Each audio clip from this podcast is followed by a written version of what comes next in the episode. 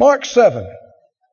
In our last, uh, well, our, our first and only previous session, I began a series entitled Truth or Tradition. And the Lord's been dealing with me about this for a couple of months now, and the further I go into it, I can see why. Because this is our foundation. How many believe that we ought to be built on the truth? Not just on tradition. And so I, we've already taught along this line, but I'm going to review because most of you were not with us, and I'm going to review and then go on to some other things. But we'll just begin reading in Mark chapter 7. Let me pray another quick prayer before we read the Word. Honor the Word. Father, thank you for these dear ones that are here tonight. And I ask for everyone for eyes that see and ears that hear and hearts open and receptive. Communicate and minister to each heart just what you would and let there be an opening and a revelation and a showing forth and a deposit and a supply of the Spirit and answers to questions and direction and quickening. And we'll give you the praise in Jesus' name. Help us, Lord, and lay the foundation of this church and this work on the solid rock of the truth of the Word of God who was slain for us and raised from the dead. We thank you in Jesus' name. Amen. In Mark chapter 7, Jesus is uh, speaking extensively about something, and you'll find that this is something that really bugged him and bothered him. If it bugged him then, it bugs him now because he never changes, right? Well, if something really irritates him, we want to know about it and make sure that that is the thing we don't do. Well, listen carefully. Don't just read this like you've heard it a hundred times. Hear Jesus. Put yourself there and what was going on and hear his words. So then came together, Mark 7 1, to him, to Jesus, the Pharisees and certain of the scribes which came from Jerusalem. And when they saw some of his disciples eat bread with defiled, that is to say, with unwashen hands, they found fault. Fault finders. That's not a good group to be in. You know, some people think it shows spirituality because they can find fault. They're always picking up something bad. I just think there's a lot of trouble there. I think there's a lot of problems with them. I can just see a lot of junk. Well, no, it takes love and faith to see through the flesh and rough stuff and see something good. Amen. Amen. They found fault with Jesus. So if people find fault with you, don't just be shocked and fall off your chair. You're not above your master, right? They found fault with him. And the Pharisees and all the Jews, except they wash their hands often, eat not, holding the tradition of the elders. They had a tradition of washing. They believed that cleanliness was next to godliness.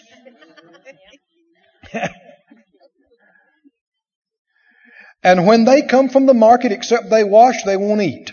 And many other things there be which they have received to hold. Now this is really the definition of tradition. A tradition is something you have received to hold. It's something that's been passed down. Handed down. Sometimes for generations. And the problem is, if you've grown up with it all your life, you presume that it's truth. Hmm? And there may not be a verse anywhere that supports it, and yet you'd fight somebody over it. Well, now bless God, grandma always believed that all her life. Well, have you ever stopped to think, what did it do for grandma? did it help grandma?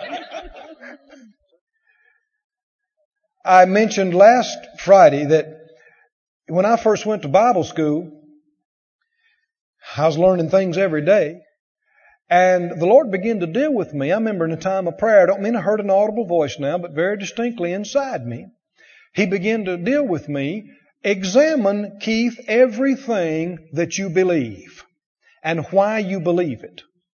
When you realize something and you say, Yes, I believe this, then answer this question Where's the Scripture? Hmm? And so this is kind of a theme of this series that I'm teaching. I told the guys last time, do you remember the old commercial where the little lady drove through the hamburger place and she hollered, Where's the beef? Well, we got a new one here. Where's the scripture? All right? I want you to get that. I want you to get it in you strong. And anytime anything comes up that you say, well, I believe that. What's your next question? Where's the scripture? Hmm? Because elsewise, how can you say this is truth and not just tradition? And don't misunderstand me now, every group has some tradition. The one you came out of. I mean, there's Baptist tradition. I was born again in a Baptist church. I love the Baptist. I also went to a Church of God for a while. I love the Church of God. I went to a Pentecostal church for years too. I love them. And uh, I didn't, you know, I've been in a lot of so-called faith churches, charismatic churches, but every one of them have some tradition. Every one of them. Somebody said, "Well, Brother Keith, who's right?" Nobody that you know is right about everything. Did you hear me? That includes you. Why? The great apostle Paul, who was caught up to heaven, who had visions of Jesus, who got revelation and was used to pen a major portion of the New Testament, he said, we know in part. Well, then that means there's parts you don't know. Right? And if he just knew in part, then most folk you know just know part of the part. Which means there's a lot we don't know. Right? Which is why it is so ignorant for people to get so huffy with each other. Hmm? You know, and we're not against anybody. Anybody that really believes in Jesus and really loves God, I'm for them. Hmm? In any group, in any denomination. Right?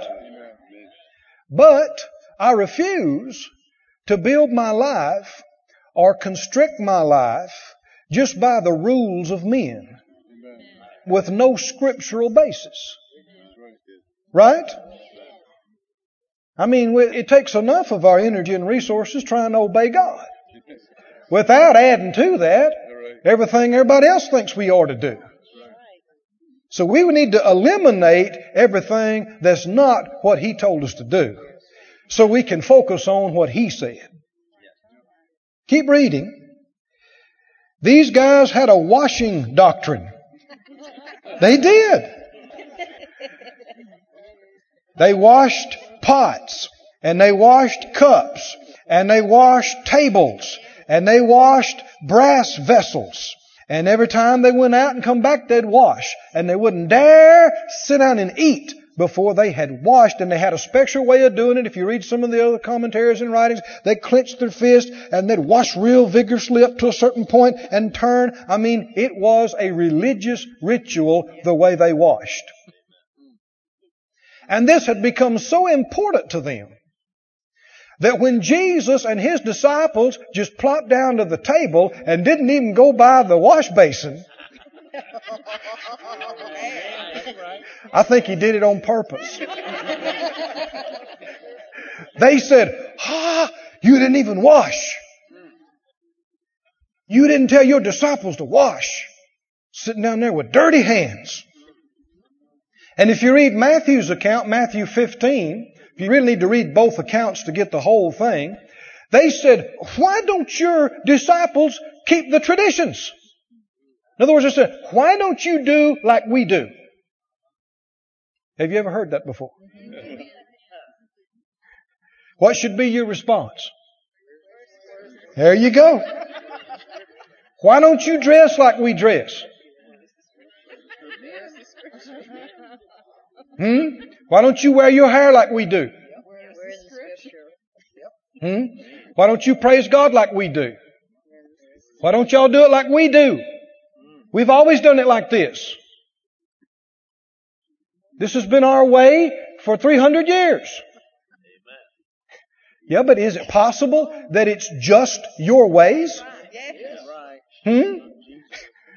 And that the Lord didn't start it? And that He hadn't been in it for 300 years? And He's just blessed you not because of it, but in spite of it?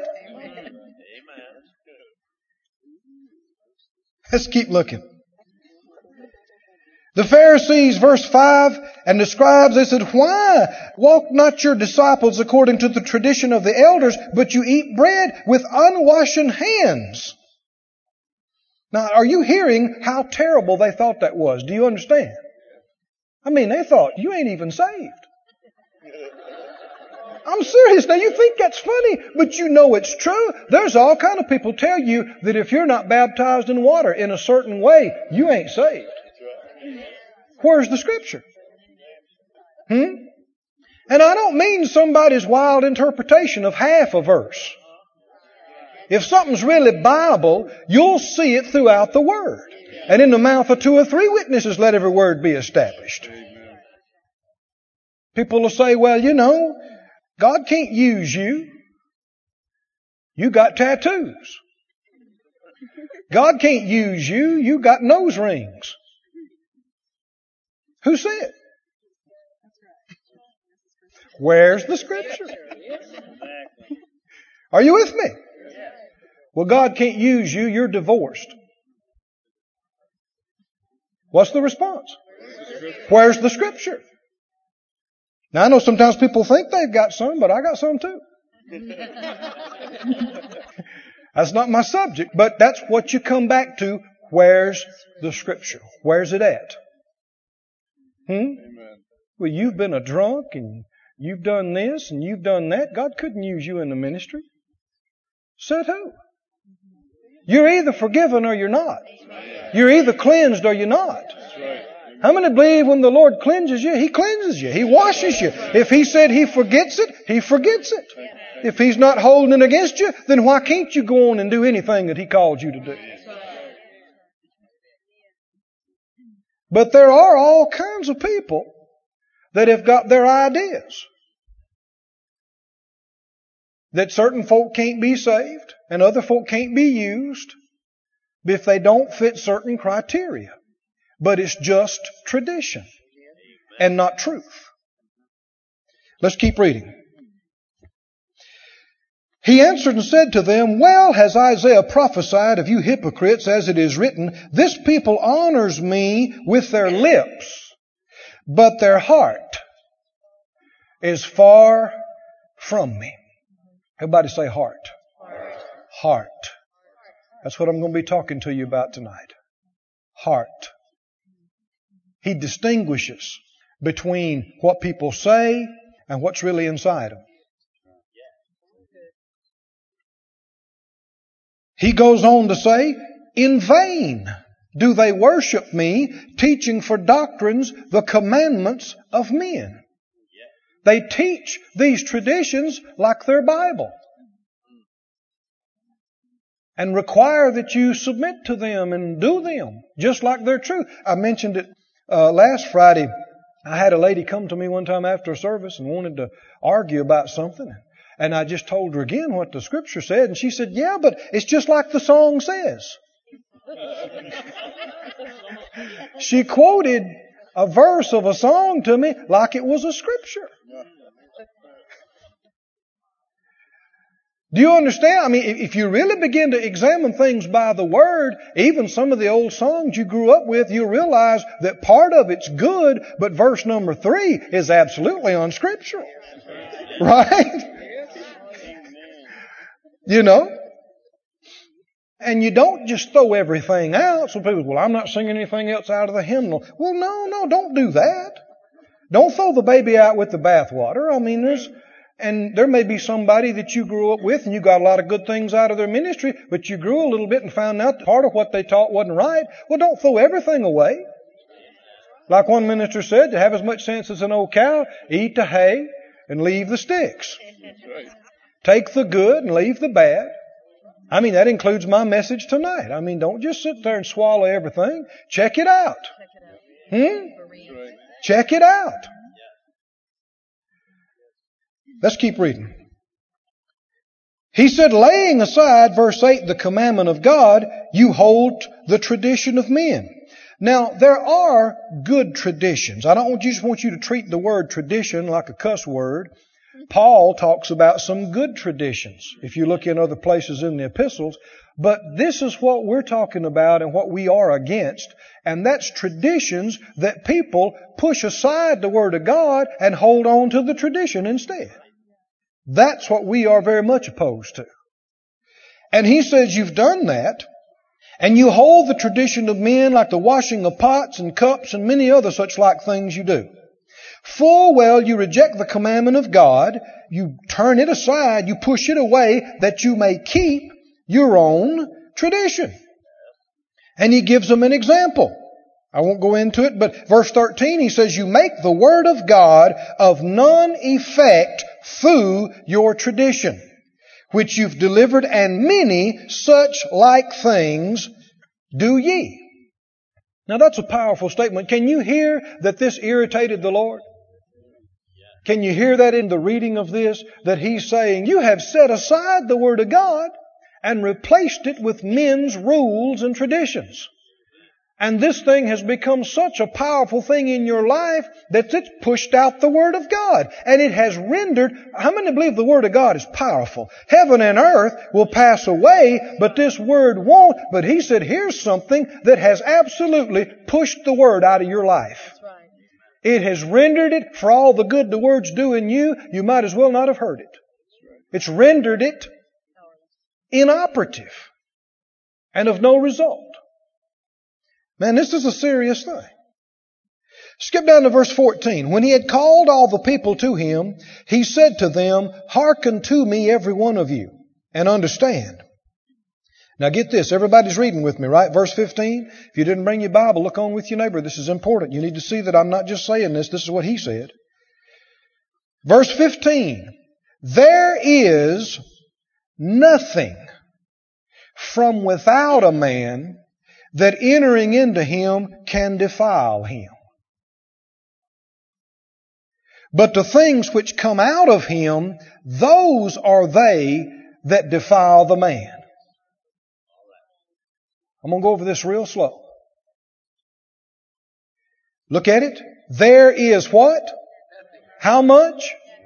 Nothing. I want you to let that sink down in your heart. There is nothing that enters in, Matthew talks about through the mouth. He adds the word mouth. Nothing that comes through the mouth defiles a man. It's things that come out of the mouth. Nothing that comes from without and enters into the man defiles him, but it's those things that come out of him.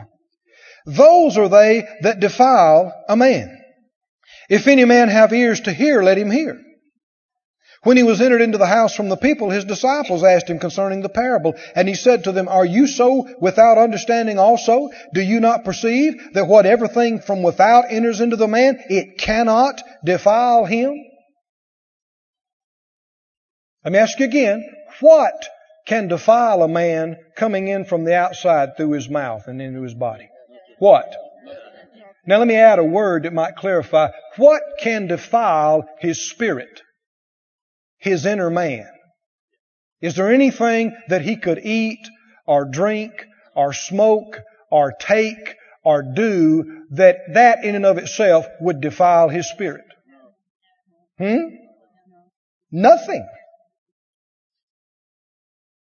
Now see, already this begins to go crosswise with some tradition. Right? People say, well, they defile themselves with liquor. Not according to Jesus. Will they defile themselves with smoking dope? Not according to Jesus. I know I had a, a pilot that I had hired a while back to help me on a trip.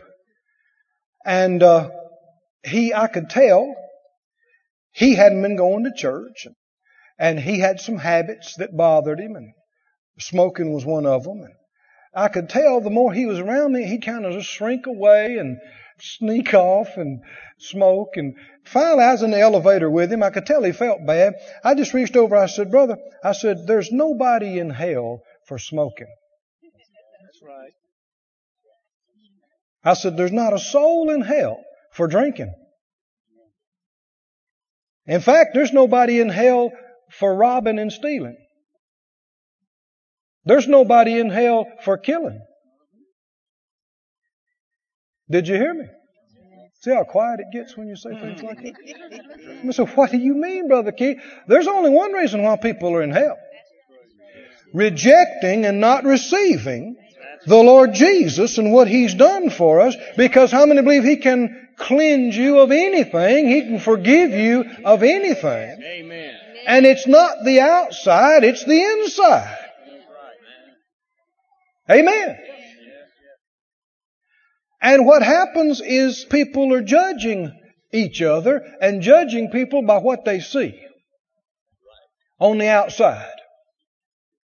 And people have stereotypes. Well, he's got a southern drawl. He must be a redneck. he's probably pretty ignorant. Probably don't know much. Well, she's a woman. You know all women are like that. That's a big group. Right? You don't even know half a percent of the women on the planet. You haven't met half a percent. And yet you're going to make a statement about all women. Hmm? Well, you know, all black people are like that. That's the way they are. All white folks are like that. All Native Americans, all Asians. You know, those people are like that. what do you mean, those people? What people? There's as much difference between uh, two white people or two black people or two men or two women as daylight and dark. Right? right? And how many of you would like for people to not just look at you and decide? Yeah. Amen. I got them pegged. Would you like for them to give you a chance? Get to know me. I had a guy follow me one time out of a service. He didn't like what I preached.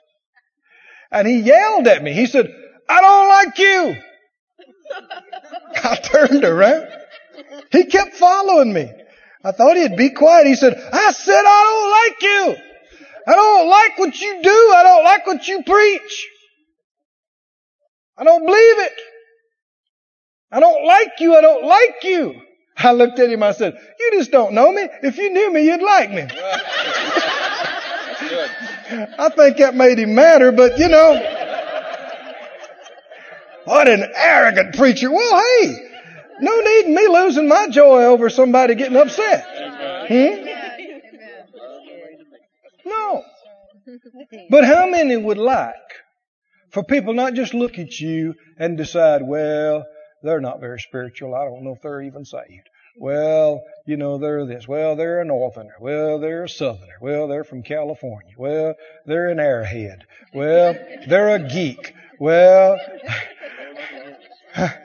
whatever. They don't know you, right?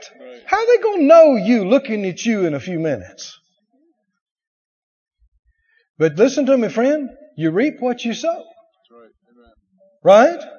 So if you want good response like this, you need to be giving people a chance. Even though they may look like something, give them a chance.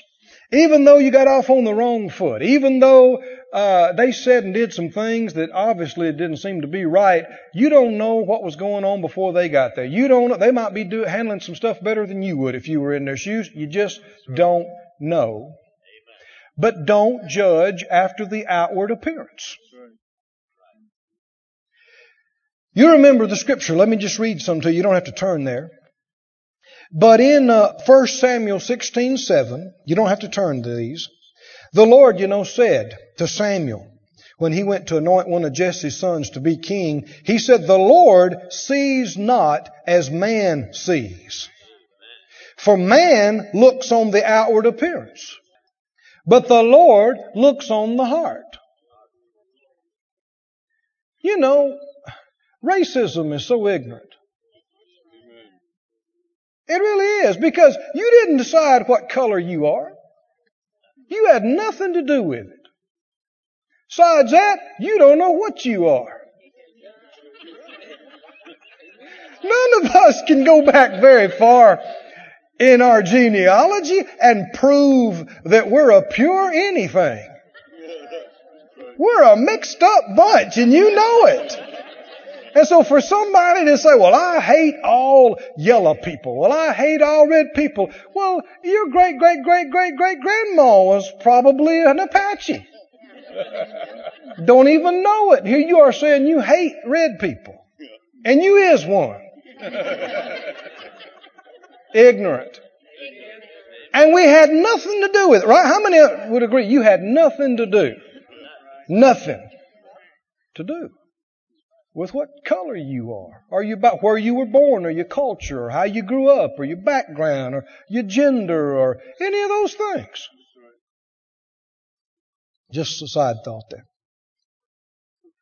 Listen to these scriptures. John 7 says, Don't judge according to the appearance, judge righteous judgment.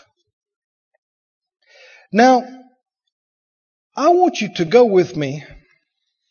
I got a lot of things here, but we don't have time for all of them. I want you to go with me to James, the fourth chapter. If nothing that goes in the mouth defiles the man, we didn't finish reading that. Hold your place in James and go back to Mark. Excuse me, we didn't finish this. Hold your place in James, please. Go back to Mark. Start again at verse 15.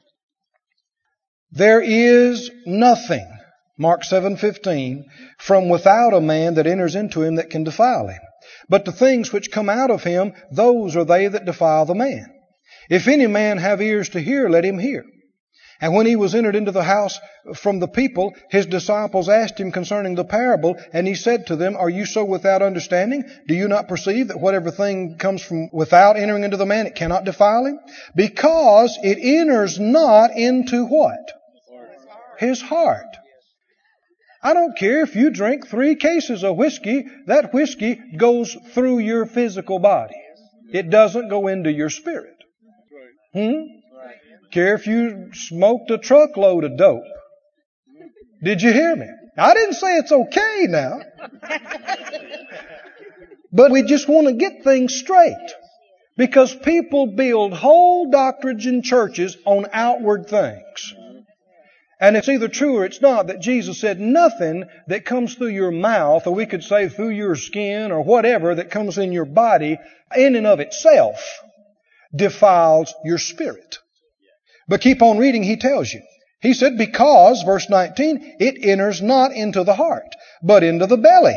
And it goes into the draft, or it goes through your digestive system, purging all meats. And he says, that which comes out of the man, that defiles the man. For from within, out of the heart of men, proceed evil thoughts, adulteries, fornications, murders, thefts, covetousness, wickedness, deceit, lasciviousness, evil eye, blasphemy, pride, foolishness. All these evil things come from within and defile the man.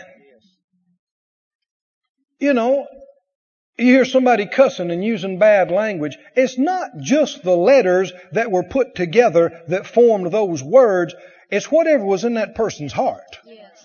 Yes, right. Is that right? Yes. right. Is there a difference between somebody without even knowing it, hitting somebody with a car and killing them, or somebody in hatred coming up and putting a gun to somebody's head and pulling the trigger, planning it for three months? The courts say there is. Right? And in fact, if you read in Numbers 15 and different places in the law, he talks about the difference between sinning ignorantly or not ignorantly. Different sacrifices. And I want you to understand the Lord sees it differently. Did you hear me?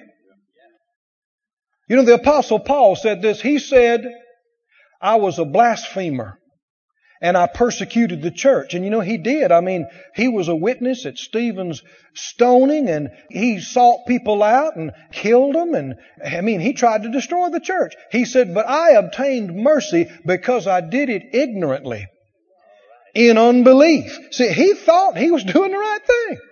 He thought he was working for God. And there are people that may have hurt you. And they thought they were doing the right thing at the time.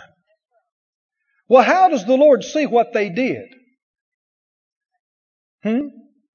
Does He just judge them based on what they did? No.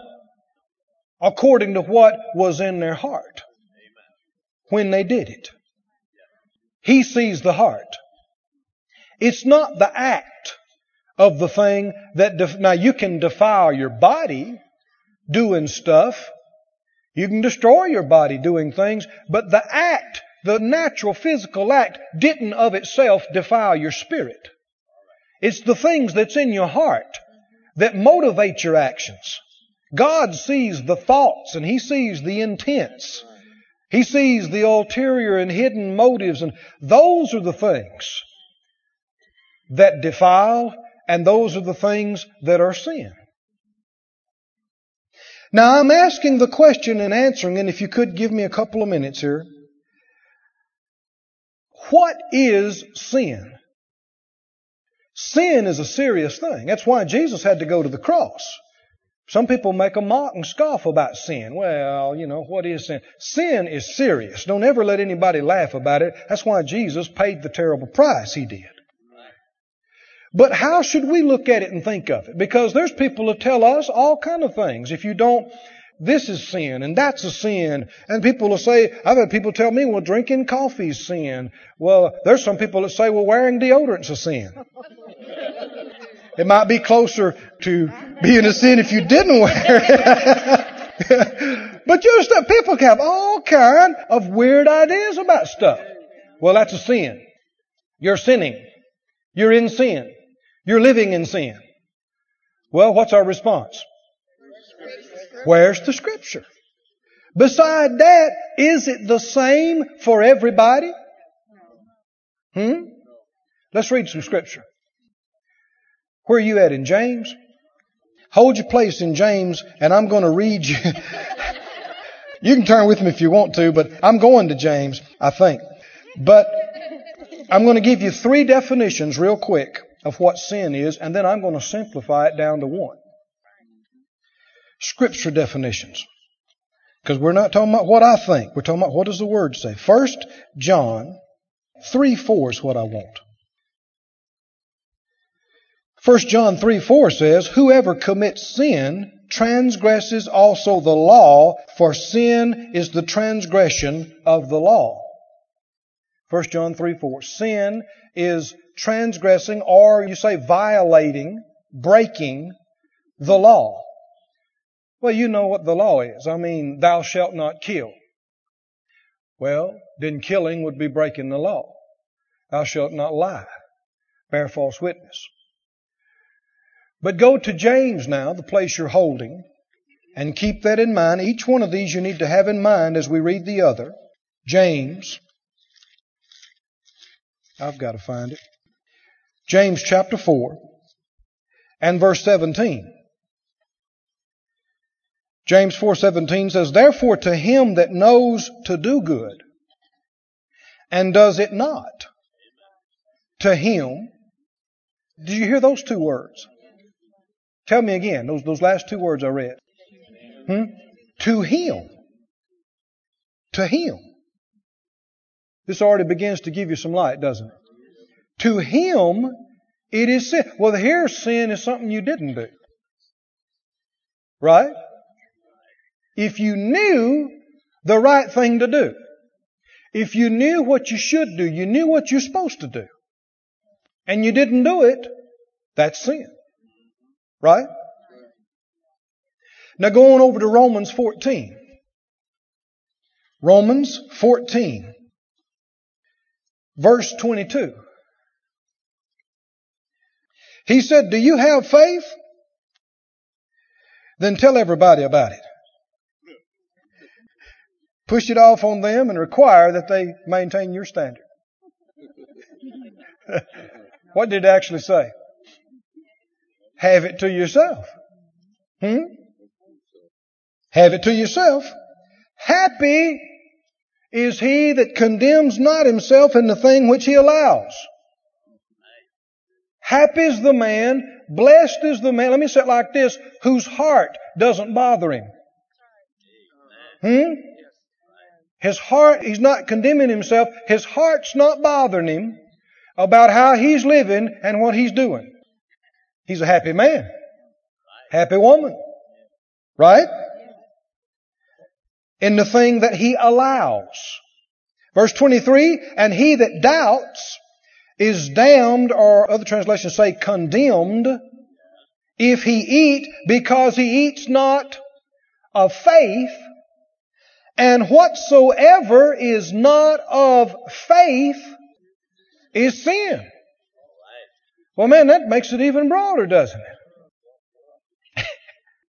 Well, then some people will say, well, yeah, I know, Brother Keith. We are just, poof, we're just sinners saved by grace. And we all sin every day and there just ain't nothing we can do about it. I do not believe that. Did you hear me? I do not believe that. Where's the scripture? I'm serious. Where's it at? No, listen to me. If you get up in the morning and you cannot help but sin before the day's over, then it's really not your fault. You can't help it. It's your nature. It's like breathing to you.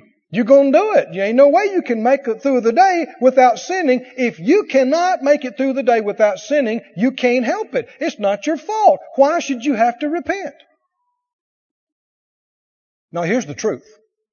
We have made mistakes. Oh, don't you misunderstand me. Have you made any mistakes, Brother Keith, since you got saved? Oh, yeah. You had to repent? Oh, yeah. But none of us have to sin. That's why we have to repent. Did you hear me? Because we could have done differently. When we missed it, we didn't do what we should have done. We could have done it. Did you hear me?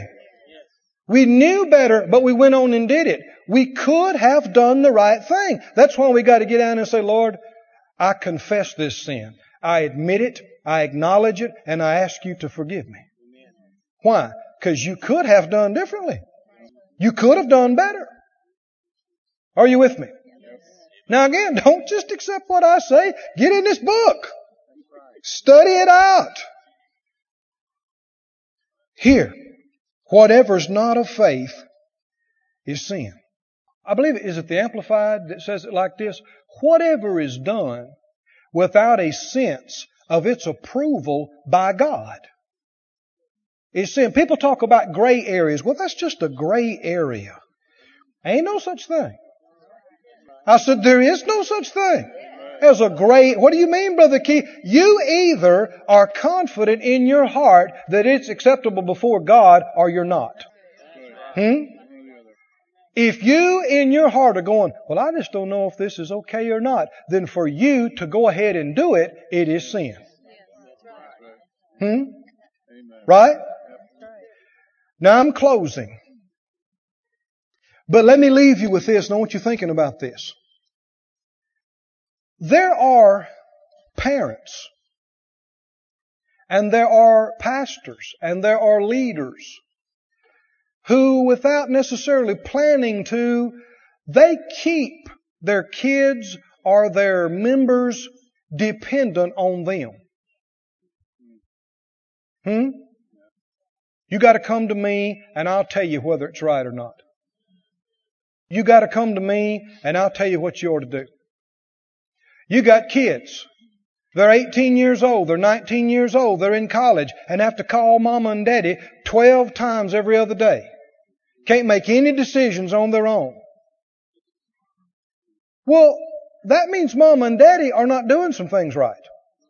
Did you hear me? Because by that time, a good parent A good leader, a good pastor is going to wean that spiritual baby or that natural baby off of me onto the Holy Ghost as soon as they're able. Amen. Amen.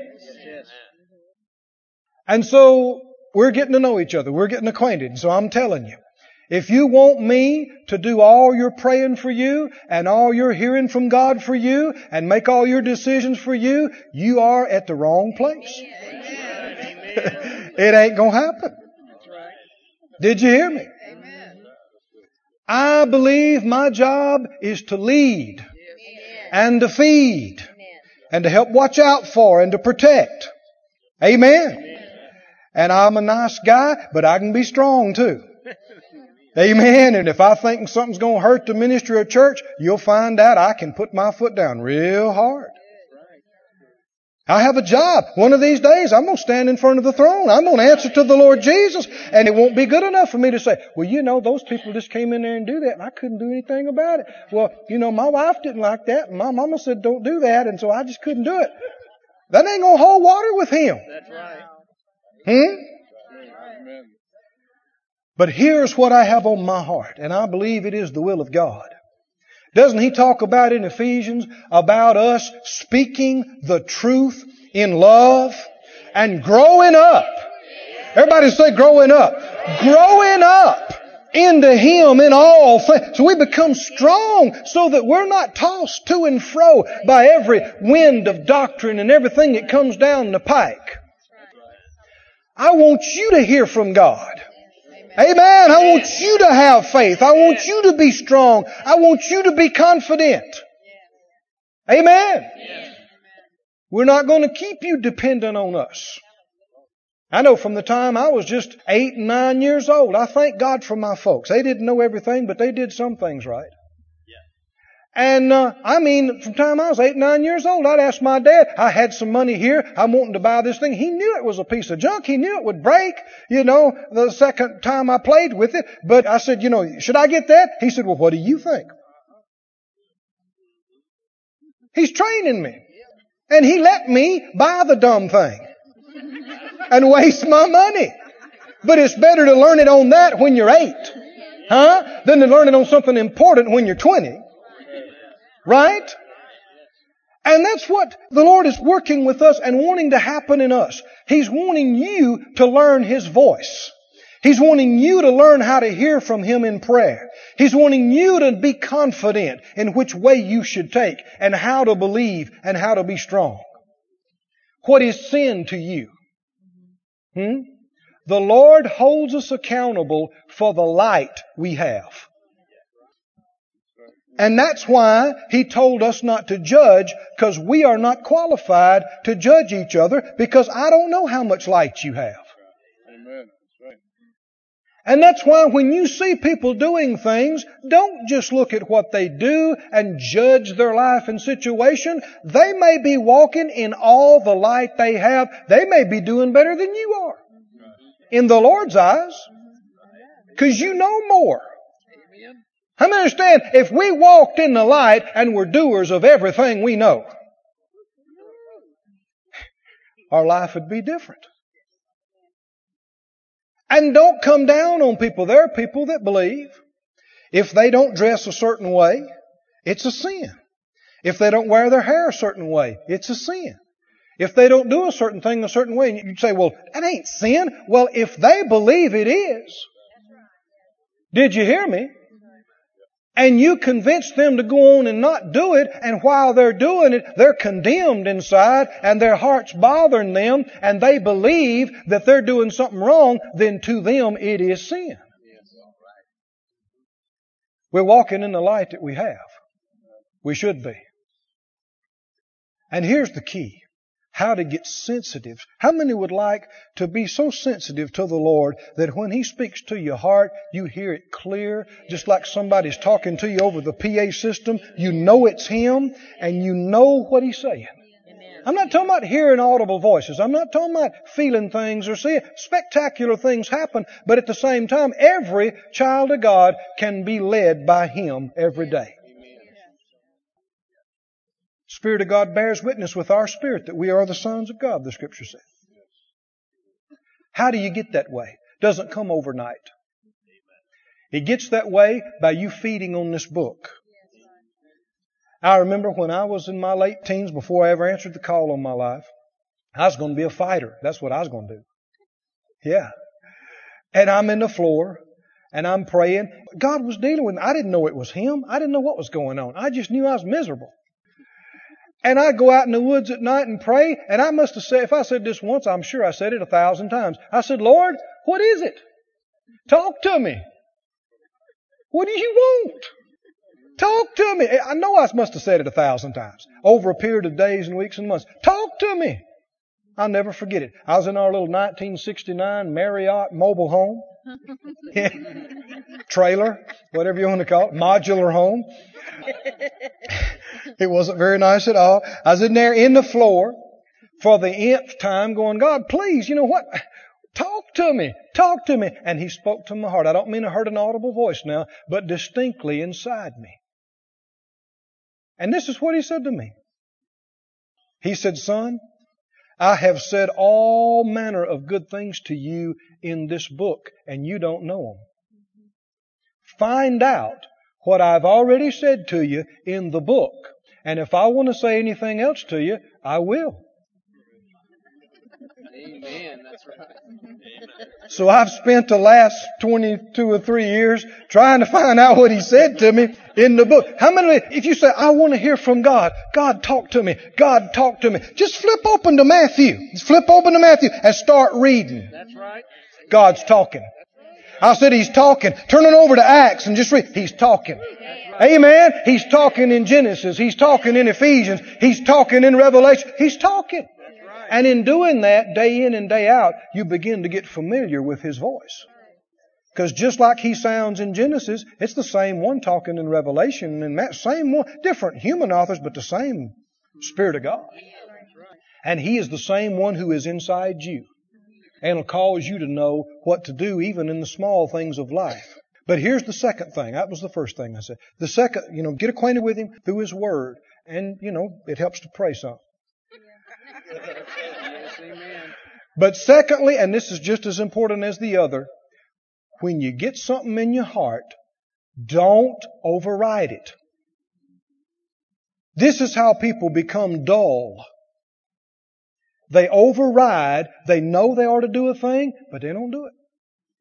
They know in their heart they should quit doing a thing, but they keep on doing it. Somebody say, well, is that a problem? It's a big problem. The Bible talks about a seared conscience. I used to work out on the docks loading freight. And uh, after a few months working there, man, I got such calluses on my hands. And there were some of the older guys that had worked out there for years over lunch break. They'd sit there with a pocket knife and just carve in their hand, couldn't even feel it. So, anybody know what I'm talking about? Such thick calluses. Well, that's insensitive and unfeeling too. And that's what happens when you disobey, when you push that aside, when you ignore, when you override what you know inside, it makes you a little duller. It builds calluses. And the more you do it, the duller you get.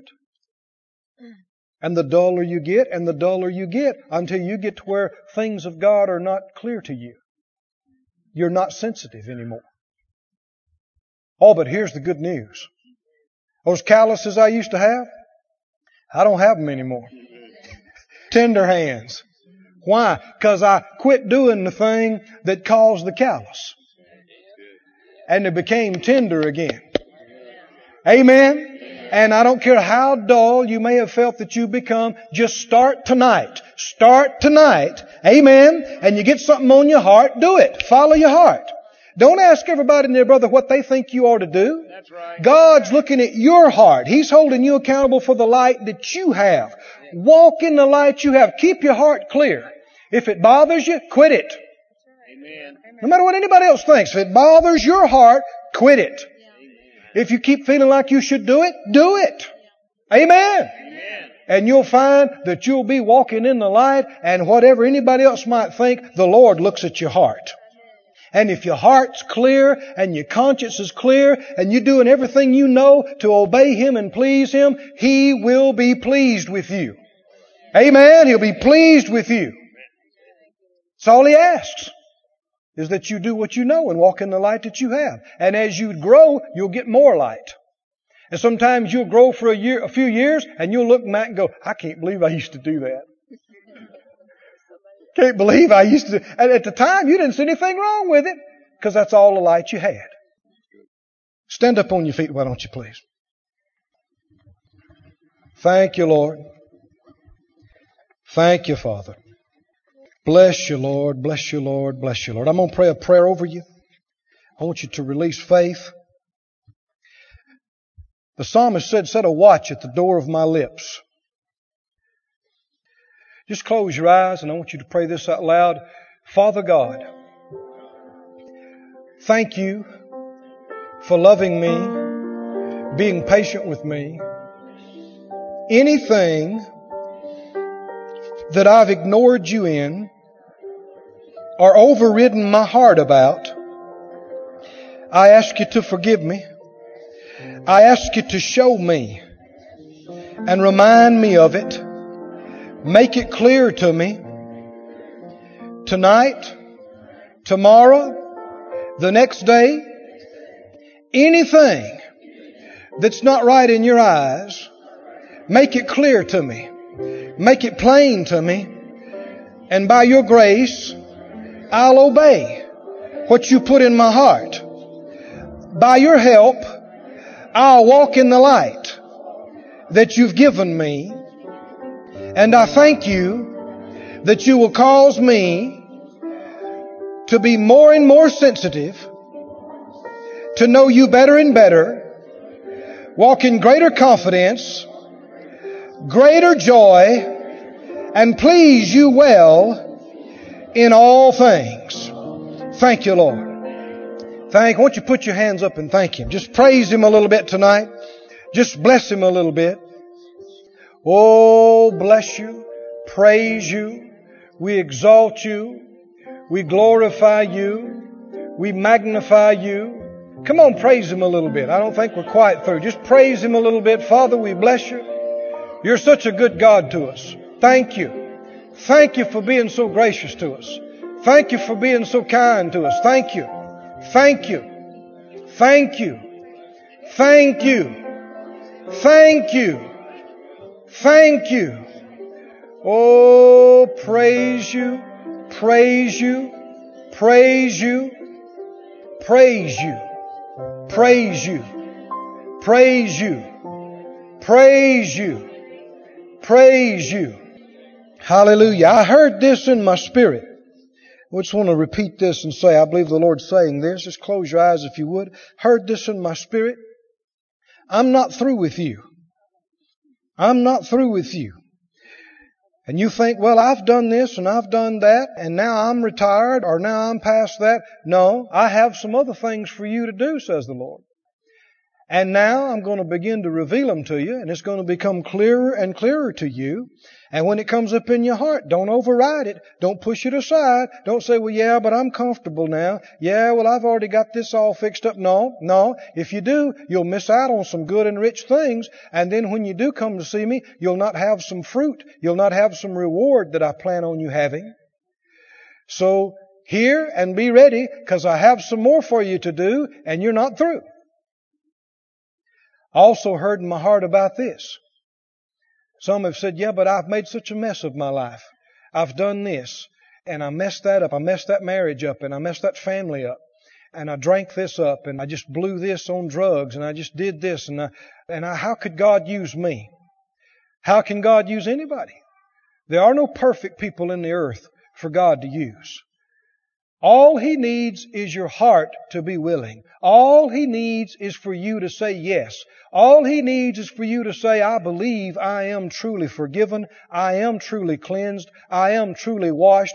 And you'll be amazed at what I can do with you, says the Lord. Amen. Thank you, Lord. Thank you, Lord. Thank you, Lord. Hallelujah. Oh, believe Him, friend. Believe Him. Believe Him. It's not too far gone. It's not too hard. It's not too late. Hallelujah. Come on, let's praise Him a little bit more. Tell him that you believe him. Tell him that you're willing. Tell him that you're ready to do whatever he wants you to do. You're ready, you're willing. If he wants you, he knows what you are, he knows your past, and if he says he wants you anyway, well just rejoice and say thank you. Thank you for using me. Thank you for choosing me. Thank you. I will make myself available to you. I will. In Jesus' name. Hallelujah. Glory to God. This ministry has been brought to you today free of charge by the partners of Moore Life Ministries and Faith Life Church. If you would like to help send this word to others at no charge, you can become a word sender today. For more information, visit our website at moorelife.org.